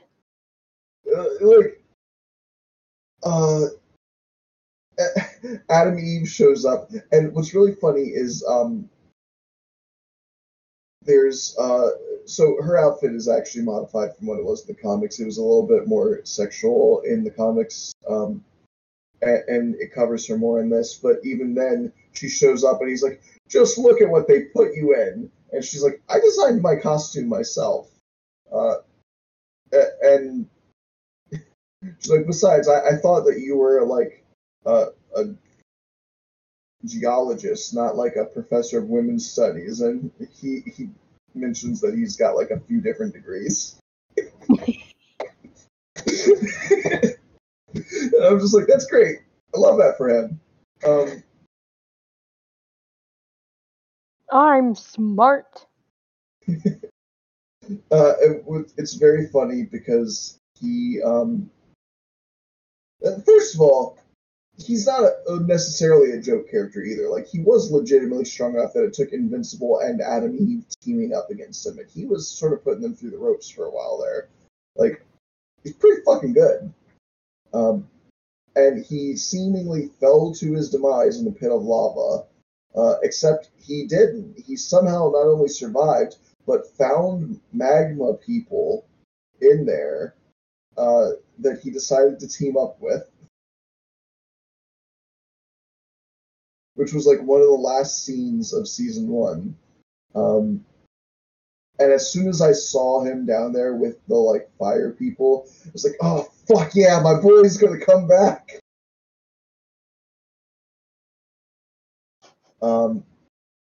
He already has reappeared in season 2. The excitement is real. Alright. Let's do it. Let's talk about episode 8. The fucking trauma episode. First of all, what's that? Because my brain is kind of small. That's the one where the entire episode is the fight between Invincible and Omni-Man. Pain. Yeah. So to start. Upon seeing Omni-Man kill someone, Mark immediately thinks his dad's being brainwashed and starts punching him and being like, let my dad go. And Omni-Man's like, Mark, stop. It is me. And right away, that's very upsetting. It's very tragic. And then he goes into detail where he's like, yeah, I told you about Viltrum. Might not have been quite as peaceful as I made it out to be. Basically what he did when raising Mark was he raised him with Viltrum's version of the Thanksgiving story. You know, where it's like the Pilgrims sailed to the new land and they met the sweet Indians and they were all friends and happy and they had a big dinner table and they ate dinner together, and that was the first Thanksgiving, and they taught them how to make corn. And it's like, yeah, so that was a load of horse shit. It was actually a lot of raping and murdering and biological warfare, and that's what Viltrum is. They're just, wow, they're terrible. They slaughter entire civilizations so that they can conquer their planets. And he's like, yep, I'm going to do that with Earth. And he's like, what about Mom? And he says one of the most out-of-pocket lines ever. He's like, I do love your mother, but she's more of a pet. Cut to Debbie inconsolably crying because she heard him say that.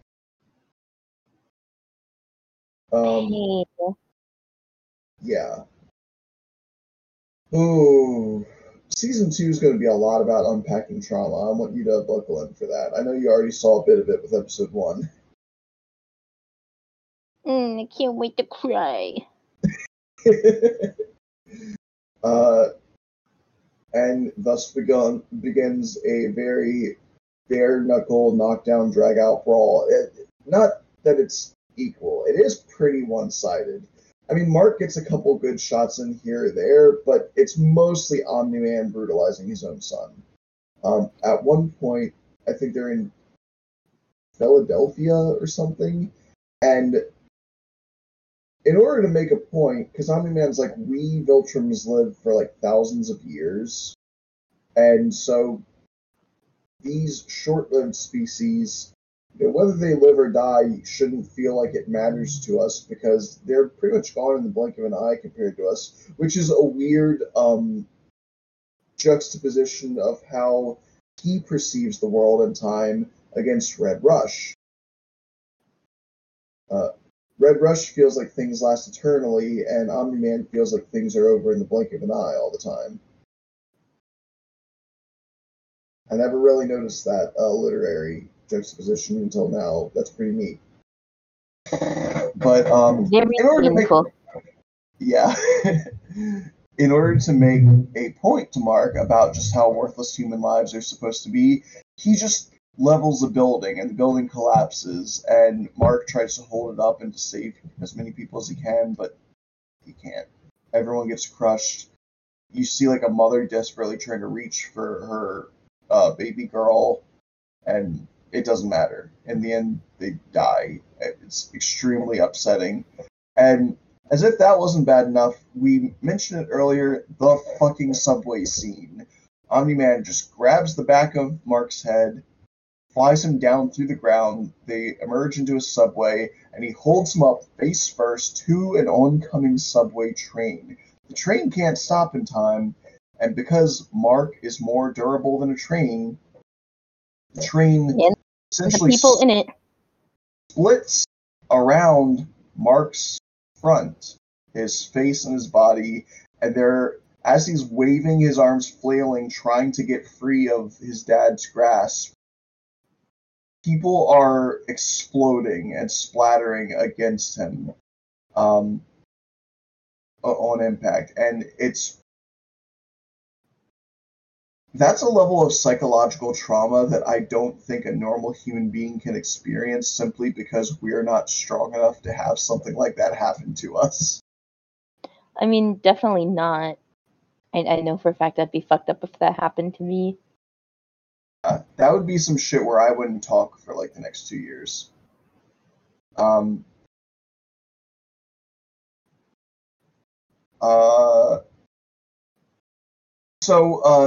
Side note, I did start watching The Boys.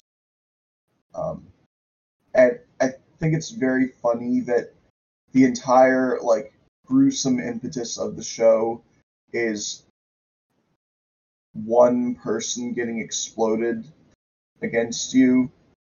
And they're not necessarily comparable, right? Because even though there were dozens of people against Invincible, they were strangers, and that was Dude's girlfriend.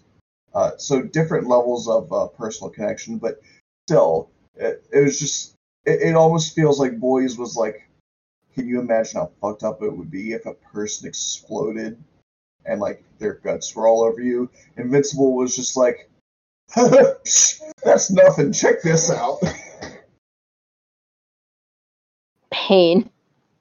And then things culminate in the Think Mark Think scene, where he flies into a mountain range, just starts pummeling the I can't even say pummeling the dog shit out of him. I already said that, and I said that for a lesser thing in this very episode. So it wouldn't absolutely... I gotta say it. I'm gonna say it. Get ready. Here we go. Molly-whopping him. Oh my god. This word is starting to come back, and it's borderline upsetting to me. Because I heard it in the fucking Teenage Mutant Ninja Turtles movie, and since then I've heard a couple instances of people saying it. And then yesterday, my friend Cinder, who apparently has not seen the Turtles movie, said mollywhopping, and was like, wait, that was in the Turtles movie? I was just like, oh no, it's spreading. Oh, I hate it, and I love it. But yeah, he like beats Mark almost to death. Like his teeth are knocked out, his face is swollen up so much that he can't see anymore, and he does the "What will you have in 500 years?" And heartbreakingly, Mark says, "You, Dad, I'd still have you." And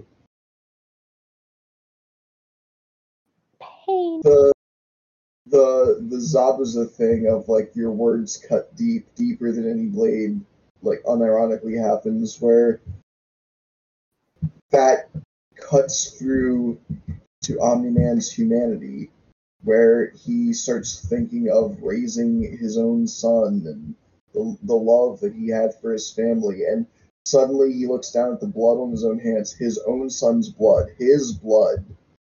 covering his hands, and he struggles for a few seconds, and hearing Mark one more time weakly be like, Dad, like calling up to him, because again, he can't see him, he can't see what's happening, and it's too much. Omni-Man can't do this anymore, and he just flies away.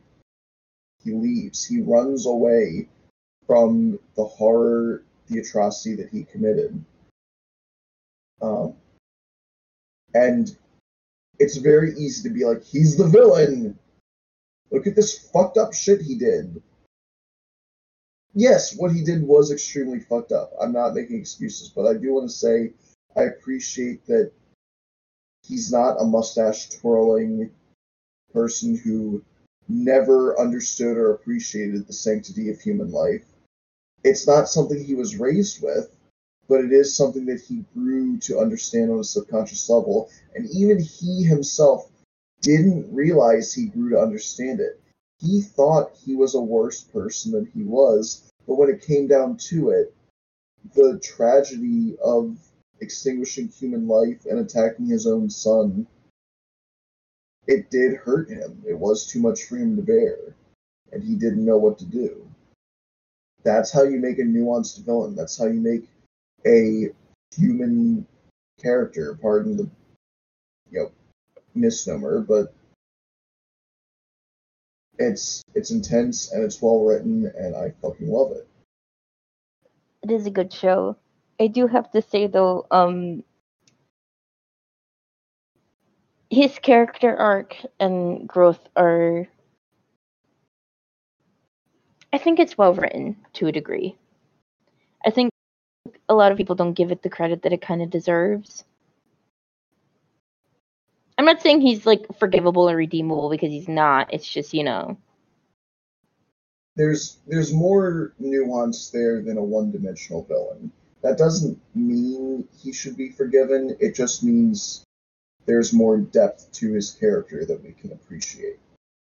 I think a lot of times in modern eras, especially, people confuse a sympathetic villain for a redeemable one. Those are two different things. Yeah. You and I once got into a big argument over the character of Goro Akechi. And because you are a fake fan who doesn't actually play games and you get your information from wikis, you actually had access to information I didn't have access to because you were reading about the... you read about the royal version of the character while I had played the game, but I had only played vanilla Persona 5. So I was arguing that he was a sympathetic villain, but not a redeemable one. And you were arguing that he was a redeemable character. And the confusion was cleared up when I later played Royal, and I went, okay, I understand what you were saying now. But I think that's a good example of how, like, not only just the general, like, media literacy stance of people, some people think that if someone feels bad, they should automatically be forgiven. That's an abuse tactic. You've fallen for an abuse manipulation tactic that will affect you in the real world. Don't fall for that shit. Them feeling bad doesn't excuse their behavior. I want you to know that if you haven't gone to therapy and you haven't learned that lesson, just because someone feels bad for mistreating you doesn't mean they didn't mistreat you. Exactly, like your own feelings. But also sometimes a different perspective on a character will affect how much you feel they are deserving of redemption, or at least a shot at redemption.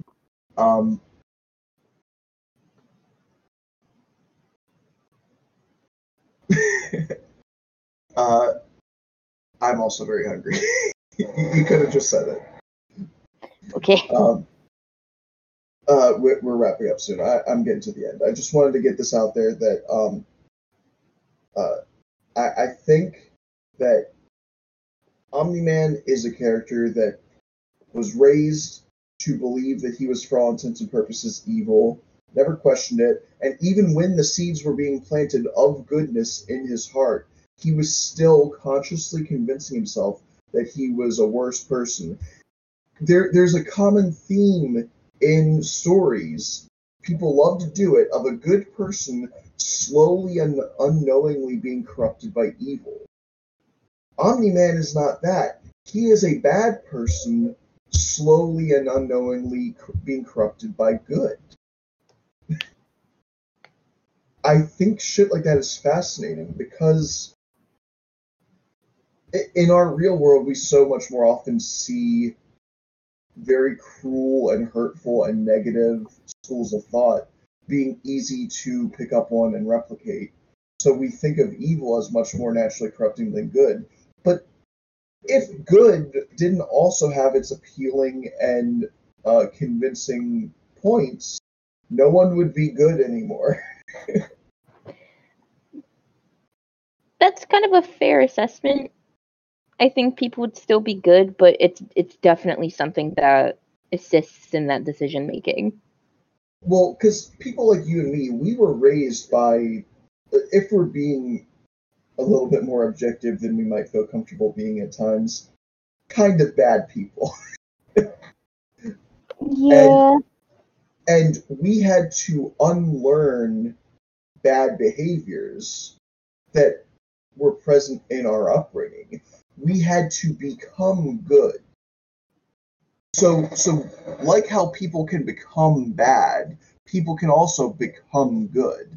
And sometimes it happens subconsciously. Sometimes you don't necessarily choose to adopt better behavior. Sometimes it just happens because of the people you surround yourself with. Omni-Man was surrounded by good and loving people, and that influenced him without him necessarily realizing it. And I think that's going to be important for events to come in Season 2 and onward. So I don't think he should be given a free pass. I was one of the big people, again, bringing My Hero Academia back, that said, oh, Endeavor's big fight at the end of season 4, that just means that I'm now open to him eventually getting a redemption. I don't think he's already redeemed, and some of you motherfuckers are way too fast to hand out redemption like it's free samples. You should be a little bit more, you should hold that shit a little bit tighter to your chest. Don't just give out redemption. But all in all, I think Invincible is a very interesting show. It dives into themes of trauma and how sometimes putting yourself out there to try and help the world can hurt you, but that doesn't necessarily make it a bad thing. And that's what I appreciate, because Kick-Ass's mandate was largely to tell you that being altruistic was a bad and stupid thing. That was literally the point of Kick-Ass in the comics, was to say that if you want to be a hero, you're an idiot that's going to throw your life away. Invincible is more to say, if you want to be a hero, you're going to get traumatized. But it might still be worth it to do it. Exactly. And that's why I like Invincible. Everyone, thank you for listening. Andy, thank you for joining me once again. Do you have any stuff that you want to plug?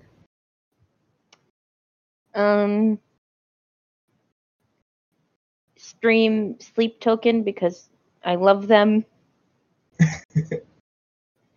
Glass Animals too, because they slap. All right, very, very, way to plug the $1 million album selling. I love them. What can I say? I'm nothing but a sheep. Bye. Normally when I ask people to plug stuff, it's like, oh, my Twitch channel or whatever. So that was just very funny.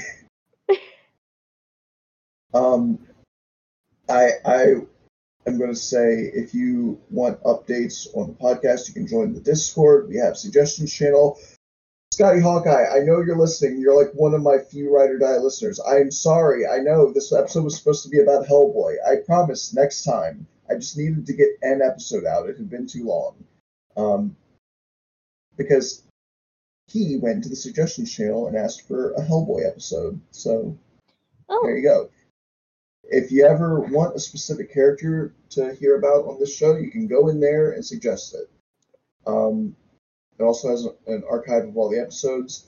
I started posting stuff on Tumblr because Twitter is a fucking nightmare. So I've Beyond Blue 2 on Twitter. I managed to snag Beyond Blue on Blue Sky. I don't really use Blue Sky too much, but it's there. And you can support me. It works the same way as Patreon. It used to be called Anchor. Now it's called Spotify for podcasters, because that rolls off the fucking tongue. And also check out the Hall of Pods podcast network. All my friends are really cool. They all have cool shows. There's the Fandom Optimists. There's the SJW Comic Book Club. There's True Believers, the comic book podcast. There's Movies to Watch Before You Die.